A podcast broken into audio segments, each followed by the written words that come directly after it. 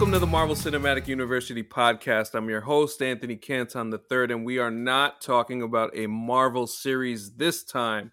As on Disney Plus, there is an event, a Star Wars event going on right now. Obi Wan Kenobi, the series. Three episodes have been out so far, so we're going to cover the first three here. I have my buddies, my pals, and my co hosts. The first, the super producer, Jake Christie, is in the house. Jake, how are you? I'm doing well. How are you, AC? I'm good, not too bad. And we also have Jerome Cheng, aka Black Dragon Rolls, in the house. Jerome, how are you, man? I'm doing great. I'm really excited to talk about this one. Yes, yes, uh, absolutely. And this show, there are so many ways that you could think about nostalgia and some of the things that take you back. I mean, specifically for me, it takes me back to my youth watching the old Star Wars films. And then obviously growing up, you have the prequel uh, trilogy that came out in the mid 2000s. And this continuation of that, we're bringing back the old gang, Ewan McGregor as Obi Wan Kenobi. This is directed by Deborah Chow.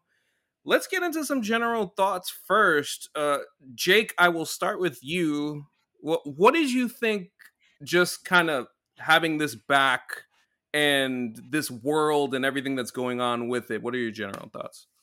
So I have a. I think just this is a major generational thing when it comes to my relationship with Star Wars is because I have literally no memory of Star Wars without the prequels. The Phantom Menace came out. I think I was I either just turned three or was gonna turn three. And so obviously, like I remember, I, I, had a poster for Revenge of the Sith with Darth Vader on it that said, "Who's your daddy?" Star Wars Revenge of the Sith, May thirteenth. um, but and so I think that this is like, I feel in the way that the Force Awakens really served people who love the original trilogy. This almost feels like a response to the ref- the rediscovery and appreciation of the prequels on the internet over the past few years. And I mean that in a completely like good, uh, unironic way because I think what it really captures is that it's because I, I, I, think most people who appreciate the prequels would never say that they're great movies. I think what they recognize, which is correct, is that they have the same depth of lore and interesting nooks and crannies and stuff in it that the regular Star Wars universe does. Because George Lucas, even though I think he's actually a bad filmmaker when it comes to a lot of the things. He is incredibly good at coming up with you know ideas and you know story. Uh, and so I really like this because it, like I said, it doesn't feel like it's playing on the same nostalgia that we got in the sequel trilogy. It feels like it's kind of exploring the stuff that is interesting about the prequels, but without having the stuff that's bad about them. And so I, I it, it, just makes me so happy to see all all the people back. I, it's been a it made me giddy for the past two weeks. This a, that's a very astute statement, Jerome. How about you, man? Um, no, I'm in the same boat. I mean, uh, I I am definitely of the when I was a child, I grew up with the special edition re- releases of the original trilogy, and then um, was still like pretty young, at least like in a middle school, high school range when it came to like the prequels starting to come out, but then like going over time all the way until like being in university. I, I remember seeing Revenge of the Sith in the theater, and then I was going on a summer uh, exchange to China, to Shanghai to learn Mandarin. And the first thing I did when I got there was find the nearest like uh, illegal pirated DVD shop, and then finding Revenge of the Sith over there too, and then rewatching it just so I could see like the lightsaber battle at the end. But uh, no, it's one thing even though I came from the original trilogy at first, and I could say probably lean more into some of the backlash that came uh, with the prequels. I definitely have come into an appreciation of a time, and it's very similar to like our experience when we talk about how we like Marvel. You know, there are parts that are for us, but we do have to remind ourselves over and over again that this is for capturing the imagination of like young people. Yeah. And uh, Star Wars, in a way that it may be eventually catching up, and we might talk about some of the issues that goes around, like the feedback um, these properties get. Um, it it's slowly, I think, because there haven't been as frequent of releases going on, although they're increasing more and more since they've joined Disney. It, it's it's starting to hopefully get that level of perspective that we're already arriving a little more at when it comes to Marvel and understanding that these are for other people and like let's it's not that deep, you know. and um, but in terms of this, like I again, when it comes to the prequels, even when I was like at my most negative about it, I loved Ewan McGregor. Yeah. So much as Obi Wan. And to see him get a chance to reprise that and bring back what I think anyone would argue is one of the best parts to come out of the prequels at any given point, whether when they first came out or uh, afterward, getting him to have a chance to like actually be of an age now where he could really like sink his teeth into a role and it seems age appropriate for where he's at like 10 years later after you know the events of revenge of the sith. Um it's like i it was one of the most excited saying things when they announced like the new docket of shows that this was going to happen. And then uh you know the like re- bringing back hayden christensen as anakin slash darth vader i think that's definitely one in those ways again where uh similar to like no way home where we got to give like andrew garfield a little more of his flowers and come back.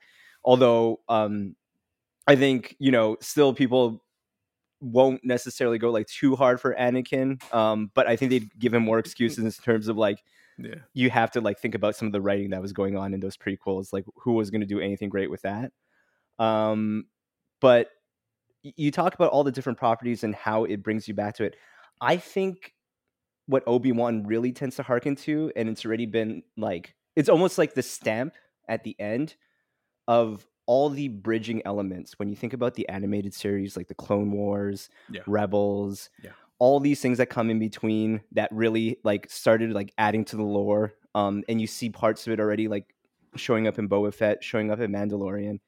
And then I have to like say like the excitement of this is like Rogue One to me.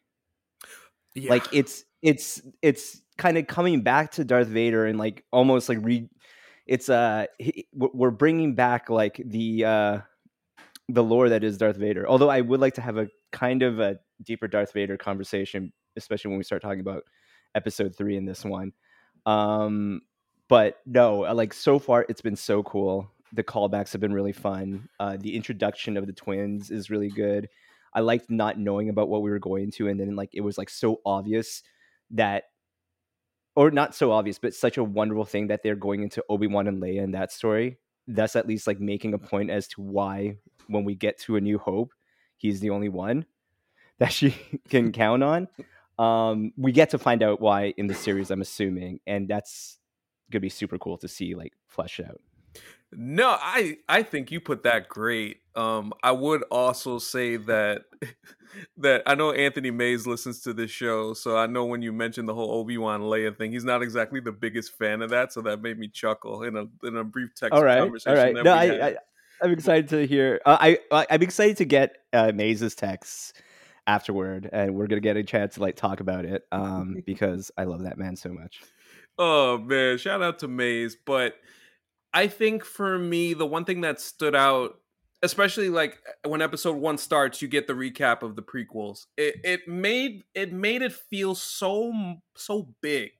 It felt like an event uh, as the the setup was going on. So you get into the the episodes and stuff In like 11 that. minutes, the prequels, pretty solid story. Yeah, yeah, like it was pretty yeah, it was pretty cool to see that. And I think just what ended up happening for me is it's like it brings me back and I think you made a great point about having all of the stuff around this with the animated series and the stuff that we've gotten in the Mandalorian and Boba Fett, like all that you add it all together and then you bring it back here and there's just a it's a different level of nostalgia where it doesn't feel cheesy or ham-fisted it feels legit. That's what this show made me feel like. Listen you guys know me. I love to talk about washed wash stories like Mhm. obi-wan at basically the end of his road in a situation where he has no one to turn to. He's staying hidden. Uh, uncle owen don't want to talk to him don't want to deal with him. He's out here packing meat and all that other stuff like it's just like You got it. By the way, you got it. Phrasing. You got. You said that. In, you said in a. Te- uh, you can't keep calling it packing meat. packing that you, meat gotta, you gotta. You gotta do something else. packing that you don't like how he's packing that meat under that robe? I mean, that's true. Uh, he probably is. Um, but uh, but but yes, but yes, and I just, I mean, there's a real question about like how Yeah. how many people even know if Obi Wan's packing that meat since he ta- has taken the oath of the Jedi. yeah, that's honestly, I was trying to think of a good way to get to that joke, but I'm glad you just asked it. Um, yeah, Because- it no, is. no, but, like, it's like one of those things, Mhm. right? Like you know when you think about how uh it, it ends up in lore when it comes to like celebrities and everything like that, like well, yeah, Like John Hamm. like right. And um and the thing with like Jedi because of what the oath they swear, like really the only like knowledge we have out there is maybe Anakin. Mm, yeah, maybe. You know, Um, right? Like the thing too, the also they don't, wear, they don't wear form-fitting clothing, so it'd be hard to tell. Anyway, right. this is Yeah, this there's, is a, there's not yeah. like basketball shorts that they like wear at the park where you can Exactly. like watch in like slow mo action when they're in a lightsaber like practice duel and see like Exactly. what's yeah. Although, wait, I feel Yeah. like I feel like I maybe on Naboo after they got the clothes stuck to them when they were wet. But I'm gonna let AC take- bring it back because this is gonna. There's no way this doesn't go somewhere that even I'm not okay with. And Right. and and that's, I mean, the last thing Mhm. there that we have to point out, especially when robes are involved, is you never know if it's a lightsaber or otherwise. that oh man, is that a lightsaber? Or are you just happy to see me? It's really Yeah. just Is that a lightsaber or are you strong with the force?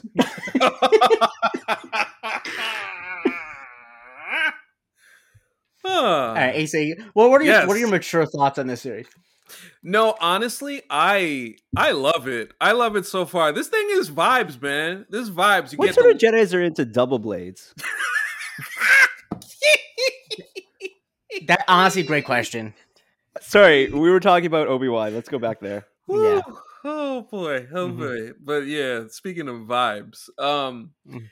I just I just love what we're getting so far. I think you add some different parts to this story and it kind of fills in some context. Now there are some traditional Star Wars fans who are not exactly happy with some of the stuff that's going on that we'll get into a little bit later, uh, specifically with Darth Vader and Obi-Wan, but I think for me, just kind of seeing where the the story that they constructed so to this point, uh preying on the trauma of Obi-Wan 10 years later after basically losing everything and bringing back Anakin and the the realization that he finds out when Anakin mm-hmm. is alive. Like all of that stuff has been done really well so far. So you know we get into the first first couple of episodes. They released the first two last week and basically the plot is these inquisitors that that we see we got the grand inquisitor played by rupert fiend Uh, we got moses ingram as Reva. It's Rupert Friend. Rupert I know he's a bad guy, but it's definitely Rupert Friend. I- It's Rupert Friend, but he's playing a fiend. I yes, love it. he's Black Fiend. I, I understand why you made the thank you mistake. for thank you for correcting me that's my bad um Mhm. but yeah so you got you got him you got uh moses ingram as uh the third sister reva and sung kang as i think it's the fifth brother Han. I I when we when I was watching with friends and when we went into IMDb and they pointed out, it was Han. I was like, oh my god, I would. you know what? Honestly, passenger- yeah. I, I understand that he needs to show his range, but I don't like that he's not like eating chips in every scene. It just doesn't you feel know, right. It doesn't feel right. Yeah, yeah. So we get them, and so this is kind of like the hot button topic in the Star Wars conversation right now is the performance of Moses Ingram's Reva. There's been a lot of discussion about it, a lot of it not very good, as you know, per usual with Star Wars and the racism and all that other stuff. But I uh, specifically like performance wise, and Jake, I know you talked about it in the Discord a bunch. Wh- How did you? So, like, if you wanted to technically analyze it. R- Reva's Reva's performance to this point, what would you say?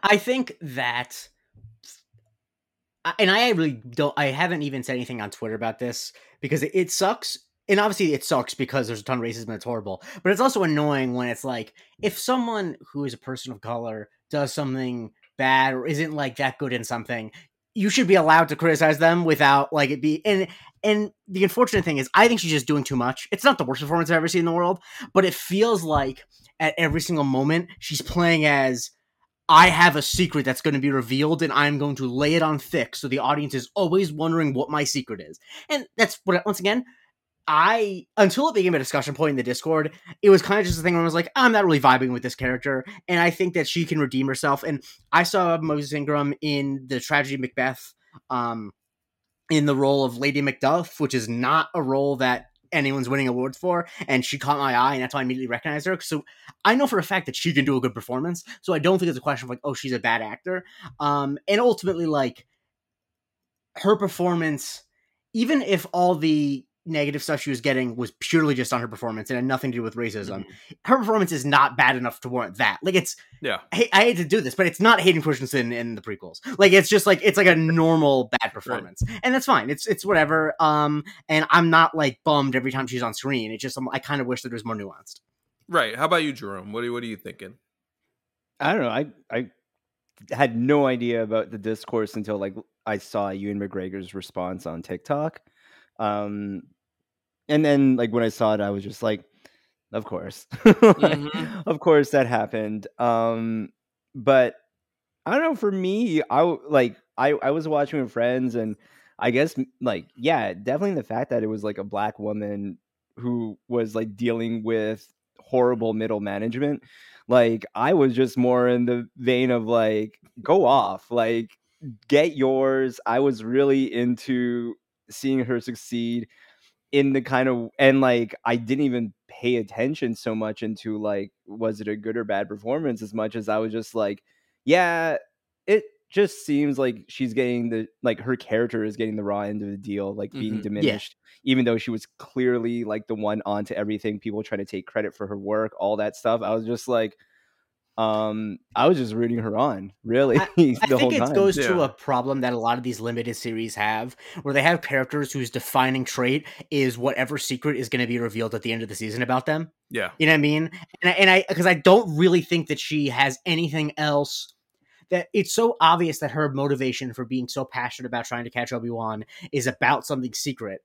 Sure. and if you're not going to reveal that then it's inherently the character can't really be written well because what are you showing besides that she's okay it's like okay i know she's super motivated because because it, it, would be the deepest part of her character and we can't reveal it so we can't get any depth out of it and so there, and there's nothing else really that we know about the character except that she really wants to kill obi-wan and if you're not going to mm-hmm. tell us why she really wants to kill obi-wan then it's going to be one note so that's i think it is equally the writing and the performance but once again it's just like it's it's so dumb that this has yeah, to happen. I, I, I haven't read a single bit or even seen like screenshots or examples. And this is not an invitation to anyone who listens to the show or anyone on the Discord to share that with me. Um, I, yeah, I mean, it's really shitty. Uh, it sounds like she's getting um, negative comments that are definitely loaded and going well beyond the performance itself. And I, I mean, as far as I'm concerned, like it's also Star Wars where how many good performances do we have in Star Wars? Period. Yeah, just, uh, there's a lot of. And, and it's weird because you kind of see the same type of comment that does the mm-hmm. same type of thing. They use the same type of buzzwords. So it's political. Like, Why is Star Wars getting political? Virtue signaling. Virtue signaling. Like it's like, yo, come on, what are we doing here? The thing about the Star Wars features like eighty percent Senate um Senate the, scenes. Like also, I just want fans of Star Wars. So we said that Star Wars wasn't very political about these sort of issues. One, having so many different races is not political, but just look up what the one non Star Wars Indiana Jones movie that George Lucas produced in the 21st century is. Uh, and you'll find out that it's the movie Red Tails, which is about the Tuskegee Airmen, because George Lucas is an incredibly passionate person about m- racial causes and wanted to make a movie about that sort of thing. And so the notion the whole that story so- is about a rebellion against like a uh, totalitarian uh, empire. That's what the hell this shit is about. I don't yeah. understand that. So like George stupid. Lucas has incredibly like he wants like his neighborhood. There was a bunch of people making a stink about uh, them putting like um, low income housing in his neighborhood, and so he ended up like buying the property and like you know uh, basically turning into like a neighbor. Like he just was clearly so his vision of Star Wars is also incredibly political in one way. It's just these people were kids, so they didn't recognize it. And that was a great meme, which was uh, Star Wars fans, races according to Star Wars fans, and it showed a white guy and it says normal, and then it showed up like three from people of color and it said political. That's That's just great. That's great. I, no, I think the one thing that I, the one thing that I would say, like personally about the character for me is like you could see the ambition off the bat, like kind of like okay, she's really going after after the whole Mhm. thing with Obi Wan, and I like that. At least it's progressing to a stage. I Yeah. would s- I would say like I would agree with Jake's point in like terms of like some of the stuff in the first specifically the first episode does not land like the way that I would necessarily want it to land. But this is the problem where, you know, as Jake said again, with the idea like we mm-hmm. kind of have an idea of what the reason is based off of I think the very first scene of this show with the flashback to Order 66. I'm gonna guess that Reva was one of those younglings. That's my assumption. Hopefully, we'll find that out later. But say if that's the case, I feel like if you're doing that, then I don't. well, they do the to- implication later where it's just like what happens to the people who are force sensitive, like like the Yeah. Jedi, the young Jedi. It's like what happens to those children that they kidnap and they say no one knows. Yeah, and I think it's just one of those things where because there's so much going on in this show in terms of characters that they're bringing in, now we have the Darth Vader thing. I think you can do that reveal and not have it like kill your kill the buzz for what you're watching story wise. I think you can you Mhm. can reveal that. So that's that's kind of what I would say about it for now. But I I, I do love that for the Grand Inquisitor uh he ends up not being so grand getting taken Yeah. out at the end of episode 2 Mhm. and at this point you know Reva's kind of you know she's kind of making her way That's the thing I love about the Sith. Like they just are constantly trying to fuck each other over. it's amazing Yeah, Like they just have no shot of actually like succeeding because everyone's just trying to one up each other, and everyone's always gunning for the spot, and it's encouraged. Like Yeah. there's that too, you know. Like mm-hmm. the Emperor basically said, like strike me down, and we're gonna be even better. Which I honestly, if you ask me, the Sith are probably the most selfless group out there. That's uh, that's one way to that's one way to look at it. But I, I think speaking of reveals, the reveal that was really interesting to me, and this is probably something that's canon in the cartoons, but I didn't watch them, so Mm. I did not know that Obi Wan was not aware that Anakin was still alive. That I never wasn't- occurred to me. That never. I just assumed, of course, he knows that Darth Vader is Anakin Skywalker. But in I- hindsight, yeah, I don't. I don't know. Like, I, I was actually in the same boat with you because I didn't like. I've watched select episodes of like Clone Wars and Rebels, and Mhm. not in the uh way that you know I was um like for the sake of setting up, but just you know right just general Star Wars fan interest. Um, and when that scene happened, I was like, oh shit, that that kind of makes sense. Like, it's funny because like you think with something like Star Wars and also the world we live in, you just assume like I don't know, maybe he saw like Vader fucking shit up on Twitter or something like that, and if- being and just like you know what I mean though, Why like would he know? I, I- exactly, but what, what occurred to me is so it's like he wasn't there for the no scene. Yeah, yeah, So yeah, yeah, why yeah, would yeah. he know Mhm. if you see a guy who's named Darth Vader who's like wears all black and stuff? You would be like, oh, that's just But must he be a new literally guy like the went off like he deleted all his accounts. He went off Yeah, the he was off the grid. He wasn't he was off of Facebook, off of Instagram, off of Uh-huh. Twitter. And he and he deleted was his just like- OnlyFans, which is crazy because he's packing me. He right, he went but like people still like recognize I'm Oh, sorry, I'm sorry, I'm sorry. Also, Oh, can I say one thing before we move on from episode one? Incre- incredible flex by writer, director, occasional actor Benny Safdie to just get cast as a Jedi to get killed. Not a good time for the Jedi. oh, great stuff. But like, I just love it. Just like in terms of like making it right in Hollywood, how dope is it gonna be? You make movies with your brother, and you ha- like occasionally act in them, and that leads to you being a Well, Jedi. I, I'm gonna say spe- specifically like that to me and is like kind of the really cool thing about seeing these new Star Wars properties Mhm. is that you get to see people who clearly grew up and were Mhm. such huge fans of it gain to do all these like bit parts Yeah. throughout and it's like to me that is also just as much a celebration of the lore Mhm. Yeah, yeah, it's great, great stuff. And in obviously in episode one, we get kind of we we get introduced to in a lot of ways not only one of our one of our favorite characters in in young Leia, played by Vivian Lyra Blair, but we also kind of get the story of it's it's a very old school like what one last ride, one last fight story. Um, Mhm. as uh, as uh, was it Senator or- Organa said, My guy you know, Bail. Mhm. Jimmy, yeah, Jimmy Jimmy Smits is back getting them checks um one more time. You know, asked for Obi Wan's help, and Obi Wan's initially resistant. He's like, eh, I don't know if I want to do this, but then you know, eventually decides to, and that's kind of how we end episode one. And we get into we get into episode two, and we and we meet a we meet a favorite, uh, one Kumail Nanjiani. Uh, Wait, can before we run, can we?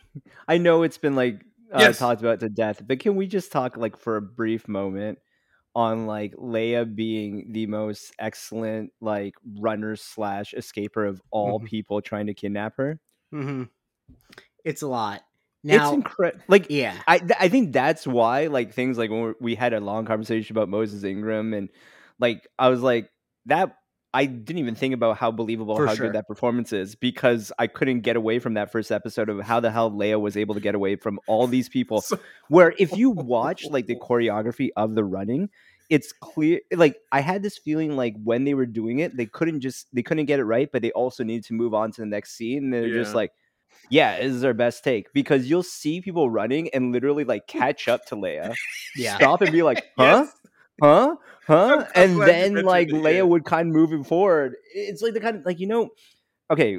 I mean, Jake and I probably might have had experience of like playing with like our friends or like you know family members' kids and seeing that, but like AC, you have full on parenting experience. You know when you have to like let your kid win, like that's what was going on. Yes, there, where it's just agree. like. You're like, oh, look, uh, uh, you know, like speed racer There's a lot like, of slow You're lightning. Look at you go. Yeah. Now, Oh an important thing that that scene did have, though, is Mhm. you know, like when you finally find where a puzzle piece goes and you're late in the puzzle and you're trying to figure it out. That's what it Mhm. felt like when I saw uh, Flea as a space scoundrel, where it's like Flea has been on Earth for probably honestly like 55, 60 years now, and he has not been in the right place until someone was like, oh, he plays like a low level criminal in space. Of course, because Right. that's he was looking, like, oh yeah, that's what a low level criminal in space looks like. And the fact that there have been sci-fi franchises for the like thirty Keith years Richards that he's playing been a Jack famous Sparrow's person, father. exactly. Then it's like, oh, of course, yes, Flea, like he. The right basis for the Red Hot Chili Peppers is like a side thing he did. His purpose in life was to play this role, and I'm very glad Right. that Deborah Chow found him. Yes. Yes, yes, one hundred percent. And obviously, they capture Leia. They're trying to lure Obi Wan out, and obviously, Obi Wan takes the bait. He goes after them, and yes, like I said, we meet uh, Kumail Nanjiani after after we see a, a, a nice little cameo from clone Temuera Morrison. Uh, wa- was out Mhm. here looking uh, ragged in these streets, uh, kind of like like Yes. I did a couple weeks ago, without the long hair, of course. I had a little more of the sideburns and the beard thing, but it was nice to see him there. Uh, we even got a cameo from Ewan McGregor's daughter there. She was the girl talking to him um, about where to find this uh, quote Mhm. unquote Jedi, uh, and and um and uh, Kumail's character is is a grifter of sorts, using some uh, good old fashioned parlor tricks uh, to pretend. Kumail's that- character is Kumail Nanjiani. yes, it's a, it's, like it's, it- I- it's great. Can I read a text that I got from uh, Yeah, sure. my uh, my my older brother who's watching it with his girlfriend who's a big sci-fi fan and got him into like the Marvel stuff and all that. And it's I'm not gonna say her name, but like name just said I need a trigger warning for Kumail. Jesus, Which I think I like Kumail. I like what he does, am a but I, if I can imagine, if you are not a fan of his shtick, it's yeah. these last couple years have got to be tough because he's just Right. everywhere. he's uh, yeah, he's in so much. He's in so he's much. infiltrated Disney, so it, like it's it. It's over. You're gonna like you know he's an internal and he's a faux Jedi. Oh Mhm. my gosh, yeah. So so that part was fun, and we and more washed Obi Wan as he tries to get Leia fighting fighting uh Flea and his crew. That was fun to watch. Him taking some hits. It's like it looks like he's limping around a little bit.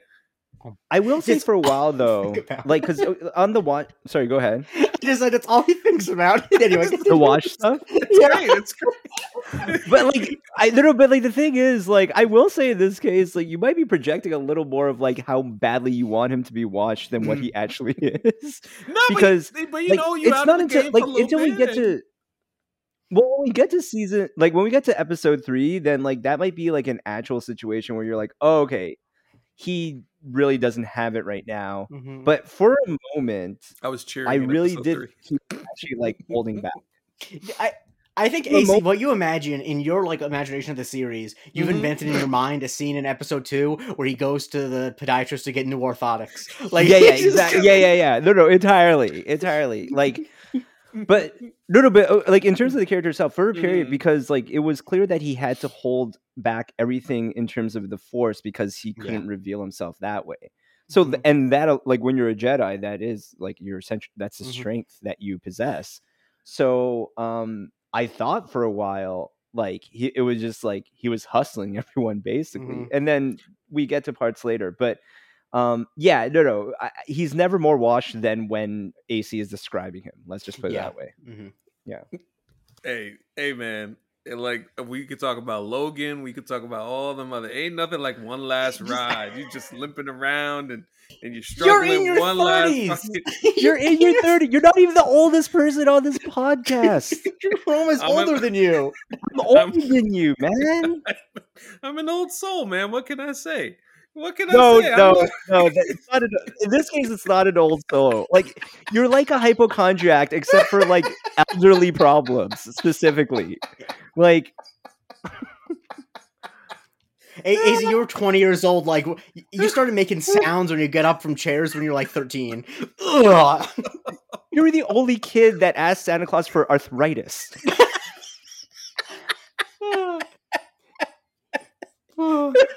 I'm delirious. Oh my god. Oh man. I, I, I'm surprised you didn't say you're senile there. Jesus.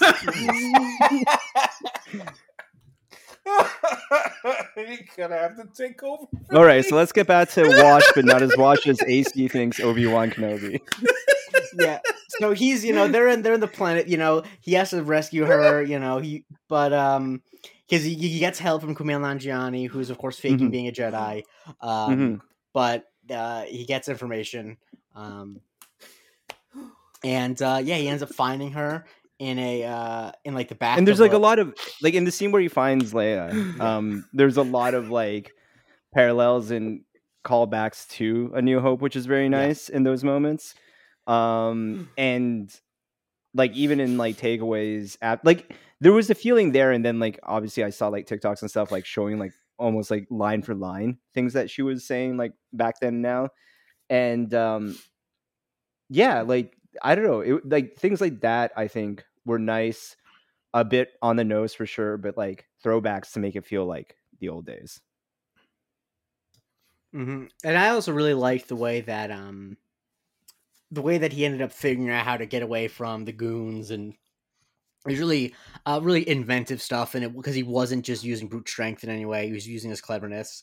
Um and I like the utilization of spice. It's something that we hear about a lot, and there's I don't know Mm, if we've ever seen someone on spice before. Um, so it I'm always happy to see a new, you know, uh, a substance being consumed uh, for comedic effect in a sci-fi show. yes, yes, one hundred percent. So, I, I, obviously, the big reveal of this episode, uh, by the time that we get to the end of it, as as Reva takes out the Grand Inquisitor, which uh, you know, unfortunate, unfortunate for for my guy there. You He love to see it. dive. Uh, yeah, absolutely love to see it.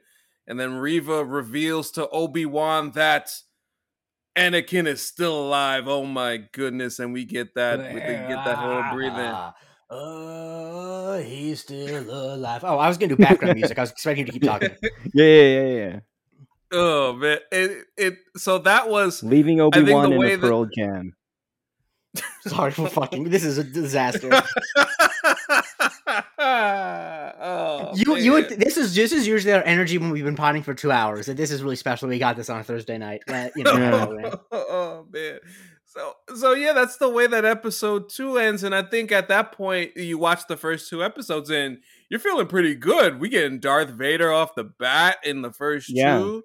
So it's like I think I think some people thought that maybe we would see him a little bit later in the series, but to get him Mhm. so soon was interesting. So obviously the hype for episode three was pretty high. Well, well, the thing is, Go it's ahead. like even in the end of episode two, the reveal of it still didn't indicate at all what we got in episode three. Because Yeah. even in that, it could have been a lot of back and forth of just like, you know, Darth Vader ominous from a distance, but Yeah. not like full on confronting Ex- Obi Wan. exactly. So I think that was really cool. Um, but before we, yeah, heading into episode three, and just given like how much you love this story about Obi Wan, like how disappointed you, were you, AC, that you didn't get a scene in the next one when Obi Wan discovers that Darth Vader was back, that he wasn't checking his insurance coverage ahead to see whether or not he could continue on with this mission. I was gonna say he was gonna get a medical droid to give him a cortisone shot, but Right. um, anyway, Well, well, my man forgot. Look, he forgot the plan that he was doing with, with young Leia when they was with um Zach Braff's character, the Mole Man, the the the Yeah. imperialist Mole Man dude. He he forgot. The senility Yeah. is there. yeah, that, I think what he forgot was his senior card to get on that transport. Exa- yeah, exactly. AARP gives transports. I I, I thought that uh, Mm-hmm. I really love the way that they had the confrontation in episode three, though, because I think you're right, Jerome. But there's a tendency with shows like this to just like occasionally show you Darth Vader, just like remind you he's there. yes. But and I, I think that's so much of uh episodic tel not episodic i mean uh like linear television these days like Mhm. limited series Mhm. television feels like it's written just stalling for time until the last episode Mhm. and but in this there is if they know where obi-wan is there is no reason for darth vader not to get on a ship and confront him you know not what i mean show. and yeah, yeah. so he does and like that i think is a much more interesting that to get that done in episode three doesn't like end the show it just gives you a whole new possibility of things to see in the like, next three episodes rather than us waiting I think the only thing that episode six. doesn't quite make sense is that like Darth Vader didn't full on just kill Obi Wan. Like I- that's the only thing that seems a little I, bit I- off. I- I think I think that there's some stuff going on there that. I Right. think is I think there's For some sure, for sure. interesting things going on. yes. Um, but I We're think I gonna- think we all know yeah. that. I, I yeah.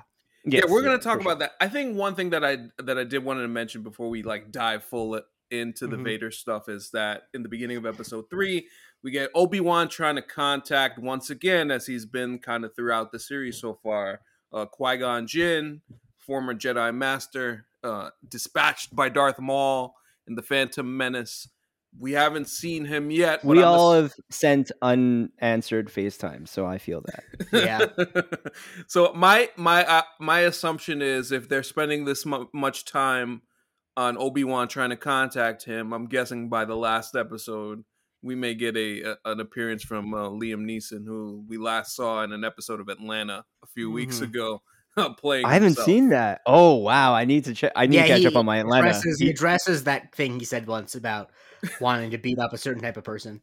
oh, Um, Oh, wow. it's All right. But, uh, tremendous. Yeah. but I, I'm excited is that I uh and I think yeah they're definitely setting it up like it's the whole thing of you you mentioned it you mentioned it you mentioned it and then finally in the time of need um it's uh it's gonna come and I think that that's a really Mhm. fun through line to have because I also think that like Qui Gon is a character that kind of gets not screwed but screwed in the series given that so much of the materials that have been you know obviously he's not in the original trilogy and all the supplemental materials in between the prequels and the original are all things that happened after he died, and so you don't Yeah, get the expanded stuff with him. So I would like to have him have more of a presence because, by all accounts, that Qui he Gon is- feels like the last card to be played exactly of all the things that we haven't addressed. yes, Or, or we have addressed um, from the lore.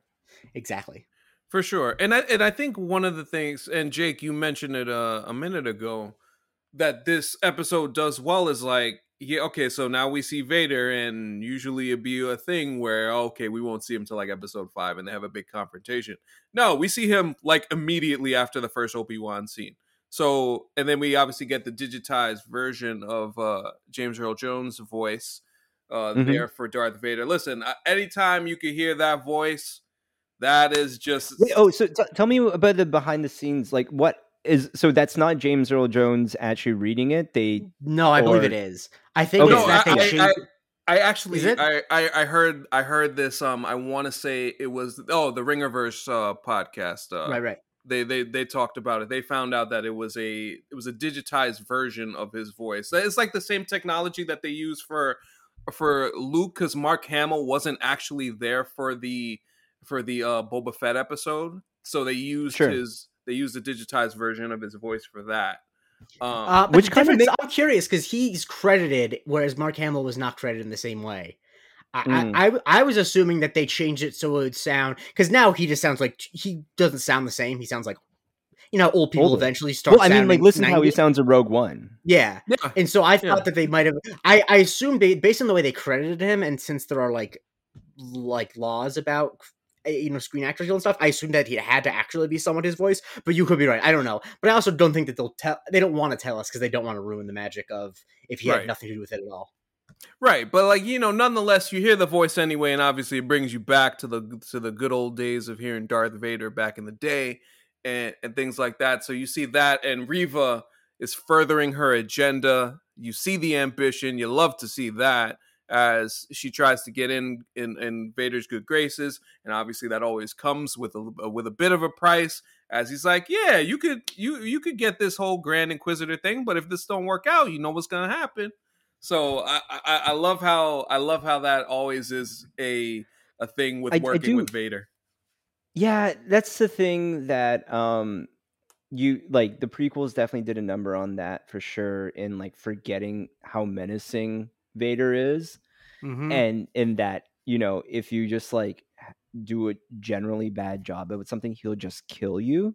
mm-hmm. And um and like yeah, you know, his threats that way is one thing, but then, you know, again, we won't jump straight to scene, but like what would they show later? I'm just like, "Oh yeah, that's Vader." I, I and I think that that's a thing actually that I don't think it's just the prequels got rid of that. I think that that's just not something that's in the original trilogy almost at all. Since we obviously we see him with like his his uh, underlings being you know killing them like choking someone for finding Mhm. for you know having finding he finds their lack of faith disturbing you know but we actually don't see him in situations where he can just do reckless violence upon strangers and i Right. think that it's an interesting thing to see because we know he doesn't care about the sanctity of human life given that he blows up Alderaan. But I think that that's it's a really um it is a it helps understand how someone as sadistic as Darth Vader could rule over the galaxy because it is purely just fear where it's not like he's a mean ruler who you know Yeah. is mostly just mean to generals and stuff if he just straight up does not care if he murders you or not period end of Mhm. story Yes. Yeah, Yeah. no, no, for sure. And like I think that's also what happens at the beginning of A New Hope is like it's very much implied that this is someone to be completely feared. But to your point, Jake, you don't see a lot of like direct examples. yeah And what we're getting there now is like the resume.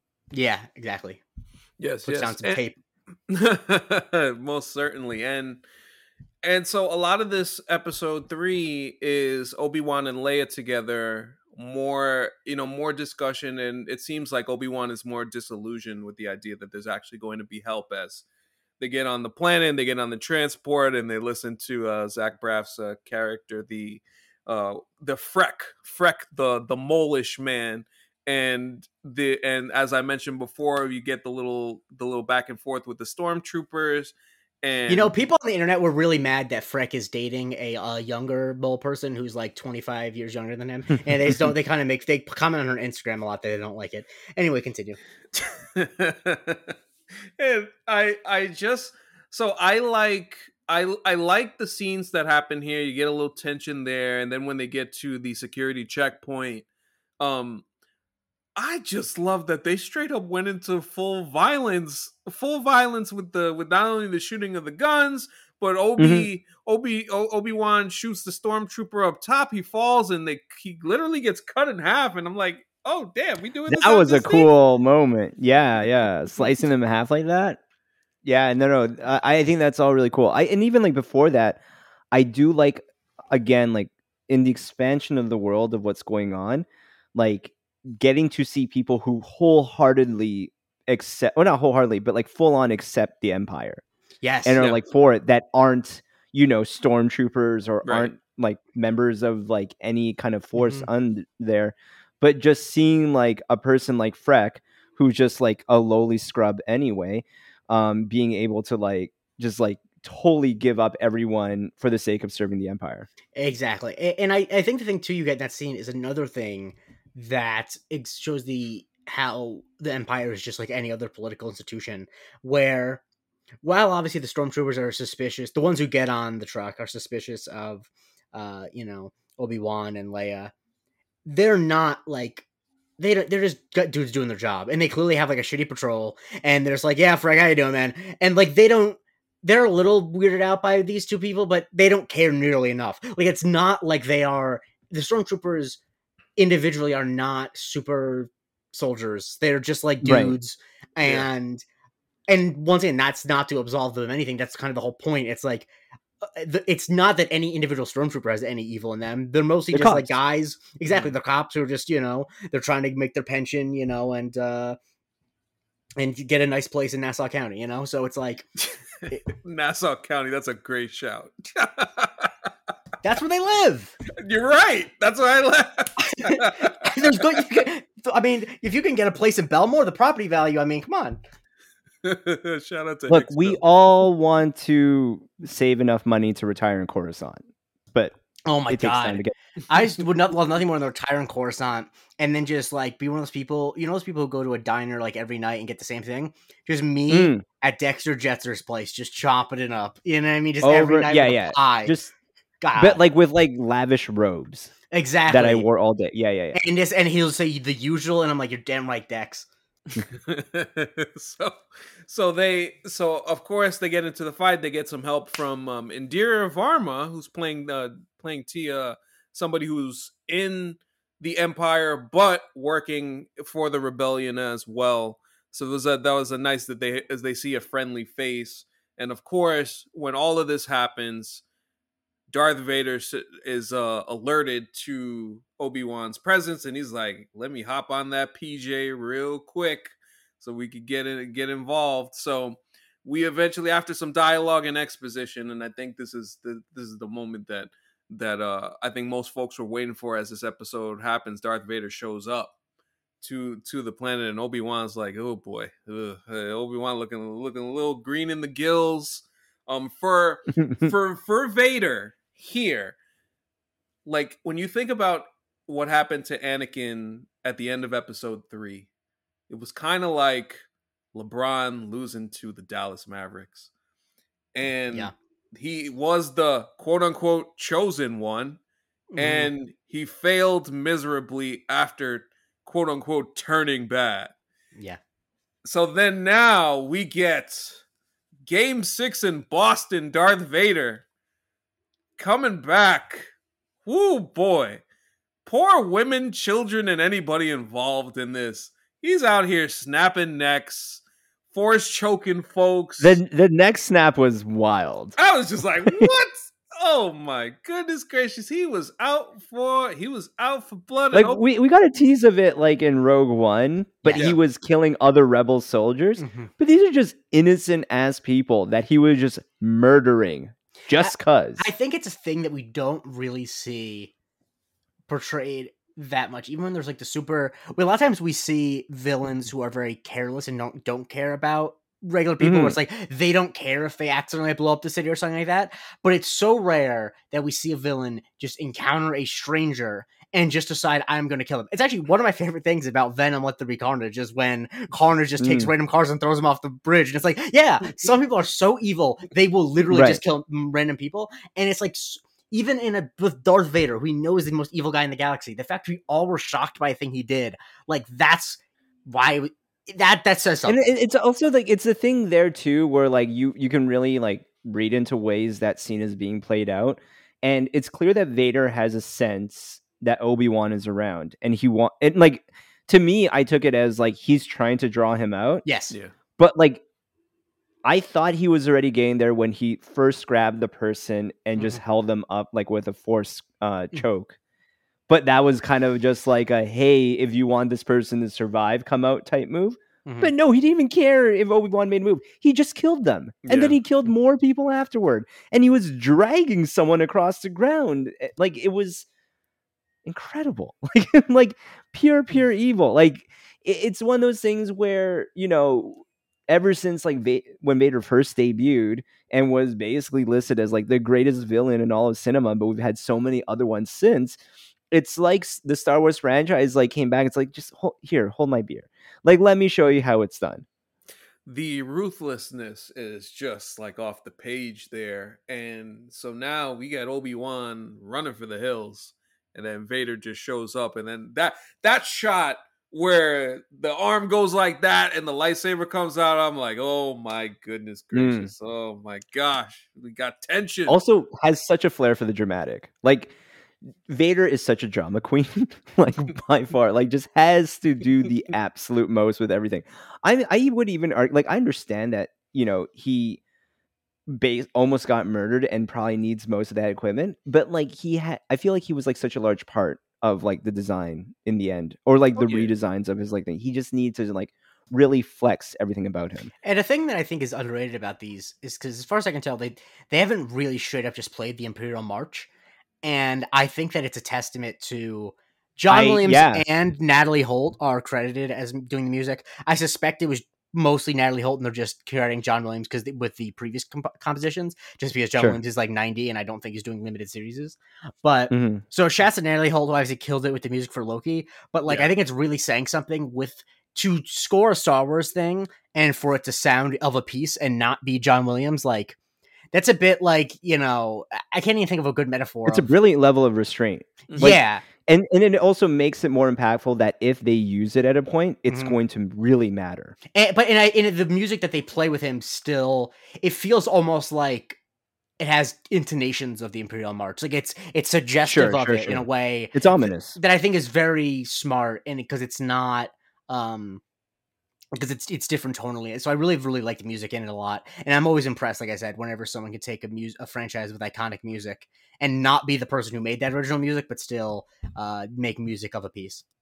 Yeah, I mean, I mean, it adds to the the enormity of what this moment is, and this is where I kind of wanted to kind of wanted to bring up that a lot of traditional Star Wars fans, there are some who are just like, wait a minute, why are these two actually fighting? Which, by the way, I mean, Oh, is that what the issue was? yeah, I mean this is a this is a thing in alleged Star Star Wars canon based off of some of the dialogue in A New Hope between Obi Wan and Darth that this was their first time meeting since uh, what happened at the at the end of Episode Three.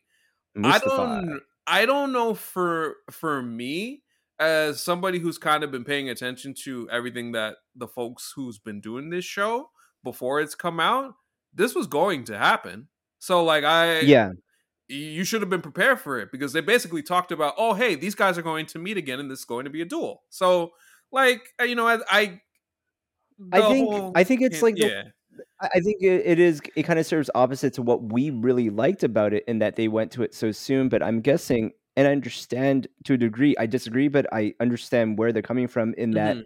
the next time they should meet, it should be like an epic, big moment, not one where it's clear that one of them is so outmatched. Because, Mhm. as some people on this pod like to really stress, they're very washed right now Mm-hmm. and so um yeah there's just this level of like yeah i was like Yeah. surprised in how they threw like obi-wan so quickly into the fray and now he's over his head Yeah, and uh, what I what I like about it and the fact that that Darth Vader dominates him so easily, and, and Ewan McGregor's facial expressions during the fight is like, oh, whoa, what Yeah. have I gotten Yeah. myself into? This is Yeah. terrible. I I love Yeah. love that. Um, you mentioned uh, Vader's flair for the dramatic, the lines. He goes, "I am what you made me. I'm gonna make you." oh my suffer." god I'm gonna make you suffer. Like your suffering has just begun, and he burns his shoulder uh toward toward towards the end. And I know, like obviously they have to do the stuff where you know we gotta let it, we gotta let. I, Obi-Wan I do like that he is both incredibly evil but also such a dick like i just love that he's such a dick about it but like also at the same time too like um from vader's perspective like everyone that he does these sort of atrocities toward seems unwarranted the one person that he at least seems like justified in wanting to go after is Obi Wan. Yeah, mean- Obi Wan did fuck up. I mean, he, it- Yeah. Vader like Anakin was a bad guy, but like Obi Wan definitely. I understand why he resents him a little Yeah. bit. It's not great that he did he did leave him to die. That is a, that is an inarguable fact. Yeah, yeah, yeah, yeah. he was he literally was in half. Like he, Yeah. was, he was cut in half, um, and burned to a crisp. Well done. My goodness Yeah. gracious. Uh, so so we have this we have this you know interaction between the two, which was great, and obviously Obi Wan takes the worst of it. It gives us something to look forward to, and now him kind of rebuilding you know all of what he's lost and what he hasn't been able to gain back in terms of the force powers and you know who he is as a jedi and refinding himself. So i think it sets up for a, a, fun three episode journey and kind of leading back to that. What i would suspect is is one of these episodes maybe we'll get some flashbacks with hayden christensen involved since he you know we expect to kind of see him we saw we saw a brief shot of him as Yeah. kind of like a, a little uh uh torment in uh, for for Obi-Wan as he sees him he sees him across earlier in the episode. This episode ends though with uh poor Leia trying to trying to get to a ship to get back to you know get back to Alderaan and and Reva's right there and oh boy we'll see what happens uh, as we get into the second half of the season next week but I don't quite understand why they still go after Leia at this point because they like if Leia was just the bait to get Obi Wan and Right. they got Obi Wan, I don't know why they need like they should just let her go. That's That just a good it point. being like Good point. Yeah. Good point. And and obviously you're repeating the same kind of kidnapping thing that we started in episode Yeah. one. So like it's Yeah. a little bit of a repeat on that fact. But I would say so far through the first three, I'm in. Like I'm I'm enjoying this. This is really fun. Of course, the story was written for you. yeah, A- AC, what uh, what type of grease would you say this is being cooked with? we we cooking with fish grease, baby. We we we, we right there. It's it's burning. It's crack a lacking as we We get taking our second- cholesterol pills before we take in the next episode. Oh yeah, I earned that. I s- totally earned Now, that. AC, it's for Patreon. Would you be willing to at some point? it uh, this- I want to be very. I would want to get Uh-huh. a good camera, like all that. Do a fake Icy Hot commercial. Ace Oh, Anthony maybe- Canton the third for Icy Hot. I, I, I, th- I think we could do something like that. okay, yeah. yeah, yeah, Well, yeah, well, I mean, if anyone needs icy hot right now, it's Obi Wan Kenobi. that, ah, I was just saying, AC. You saw the, te- the the temperatures it's been in New York the past couple days. This man's been carrying your mail, not your mail. I'm surprised there isn't like a dedicated, like personalized version that's called AC Hot. AC Yacht. Oh, Mm. boy, if we ain't have outros, I would have ended the episode right there. Yeah. Uh, but but yeah, so like as we get into the second half of the season, and before I just throw it to you guys for some final thoughts, I do want to say with the way that this show has kind of gone so far, I almost am thinking that after these six episodes, I don't think this is going to be done. That's like kind of like the Mm. sense that I'm starting to get based off of some of the stories. I don't know. That's just something that I'm throwing out there, but I Uh. do want to get your uh, get your thoughts uh, on on what you've seen so far overall. Either you well, like on the done part, I mm, that's that's tough to say just because i- i- it's like it's not ever fun to think of it this way, but just like when you think about how the production is put together, who they get involved and everything, Mhm. I don't know that you necessarily have these people buying in for long term unless they really know how well this is going. So when you build out a story that way, um, it and also like it's never going to be done. Like Disney owns like Mhm. the Star Wars franchise. yeah. I like it's there's always gonna be more story that can be told. I would lean that I don't think they necessarily are planning past Yeah. this series though. I would say no as well because I don't the story that they're telling now is Mm-hmm. the is the story to tell about Obi-Wan in between the prequels Correct. and the sequels I mean, and the original trilogy. And anything they were to tell after it would be either kind of break the canon because like at some point Obi-Wan does just need to become a hermit and live Mhm, for a yeah. while. Or two, it would be something that was not Which would-. Arguably be like AC's favorite version of the character at that point. Mhm, Oh yes, the hermit who uh, Yeah. exactly. I feel like I feel like um what's it called? Uh what's the the animal on Tatooine? I feel like that, you know, the milk gets the calcium, the strong bones, make your Right, back right, right, straight, right. you know. Right. Um, well, you know the the other thing too, and I was Yeah. actually going to mention a little bit about it in terms of how it is in the episode too, because I wasn't sure what the Darth Vader conversation was, but there is something that I feel is going on a little bit, and also why I would art like I wouldn't lean toward making more of it is you can't give so much Vader. Like you are starting Yeah. to take away from the The mystique of the character Yeah. the Okay. lore, you know?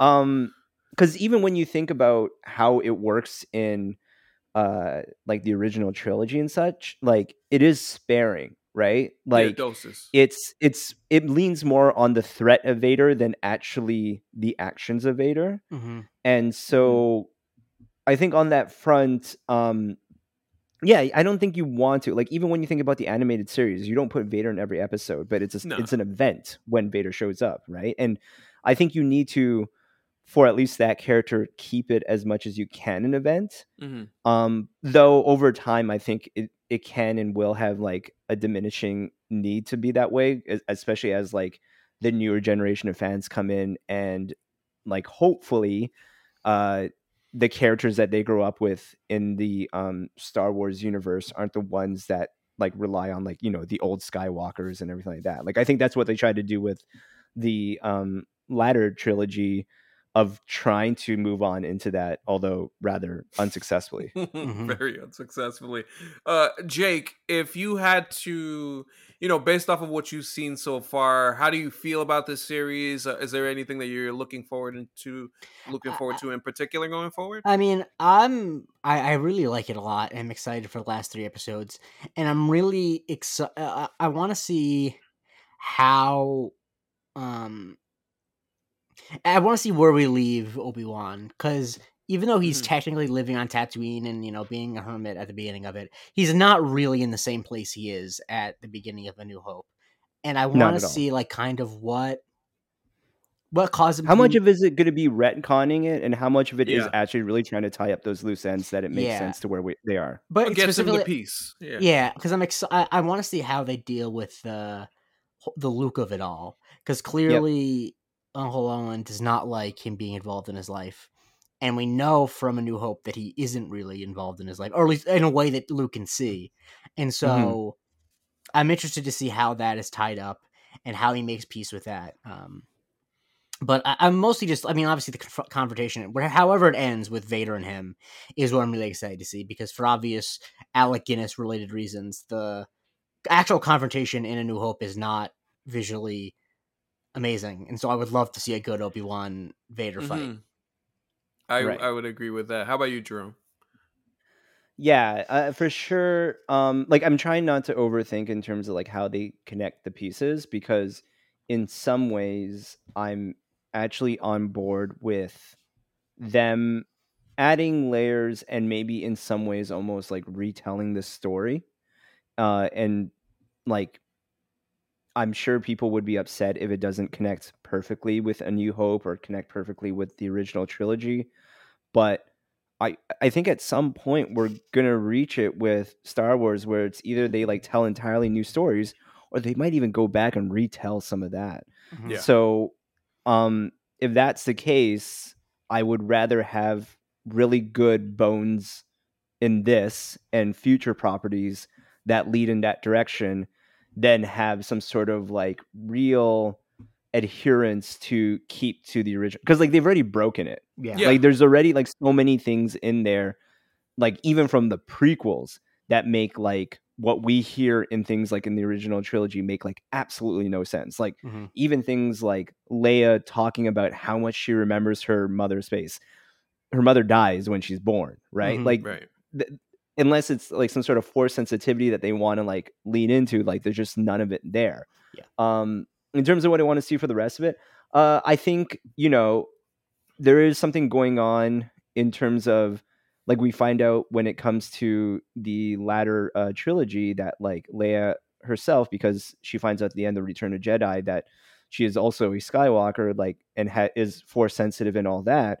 That she uh you know pursues becoming a Jedi as well. Mhm. And I do like the idea of maybe Obi Wan sensing that early, which it seems like he does already, Mhm. implanting some of those seeds without full on like you know leading her in that direction because then of course it doesn't make the original trilogy make sense Mhm. uh, I do want to see, and they've already kind of touched upon it too, Obi Wan, just like the whole Padme of it all and how Yeah. exactly that fits in, Mhm. um, and uh, giving Leia something to kind of like have tangible in terms of like her understanding her past and her uh, lineage and her parents and things like that. Uh, I think with Luke, we're not really gonna get a lot of it. Um, to Jake's point, It's a good bait uh, and switch that they pulled in the trailers. Um, Yeah. for sure for sure and uh and then yeah i think beyond that it's just uh like hopefully not too many more like stunt cameos and things like that i don't think we always need to like see like a chewbacca just show up out of nowhere um I, and then I, I think the big question the last like again the card that hasn't been played yet is where exactly qui-gon fits in the next Mhm. three episodes Yeah.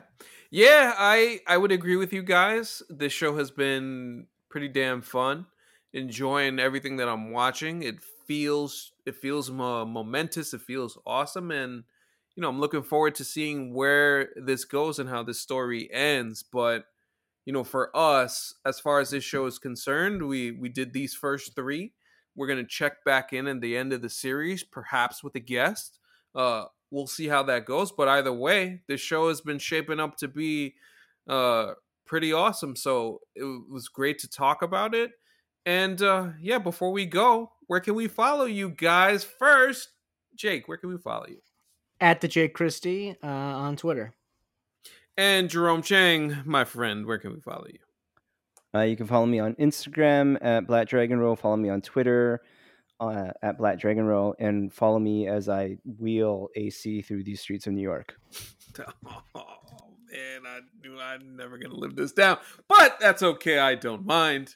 You can follow me on Twitter at Anthony Canton underscore three. Follow the show at MC University Pod. We do have a Patreon, patreon.com slash MC University Pod, where you can get bonus content such as Jake Christie talking about the toxic Avenger.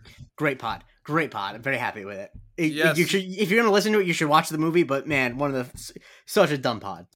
Yes, yes, and also um last week um I spoke to friend of the show Anthony Mays about Better Call Saul's final season and some of the goings and comings of TV currently, so you can check that out as well. Uh Jake and I plan to do some stuff on The Boys as that's coming out right now. I mean, uh, actually tomorrow or Yeah. for, by the time you listen to this, the first 3 episodes. Yeah, the first 3 episodes will be out. Uh, there's a lot of stuff coming down the pipeline, so we'll try and see where we can fit that in. And obviously, what's coming up next is Miss Marvel. Miss Marvel starts next week, so we'll be on that as well. So, you know, stay tuned. Thanks for the support. And for Jake Christie and Jerome Chang, I'm Anthony Canton the third. This has been Marvel Cinematic University, and we will talk to you next time.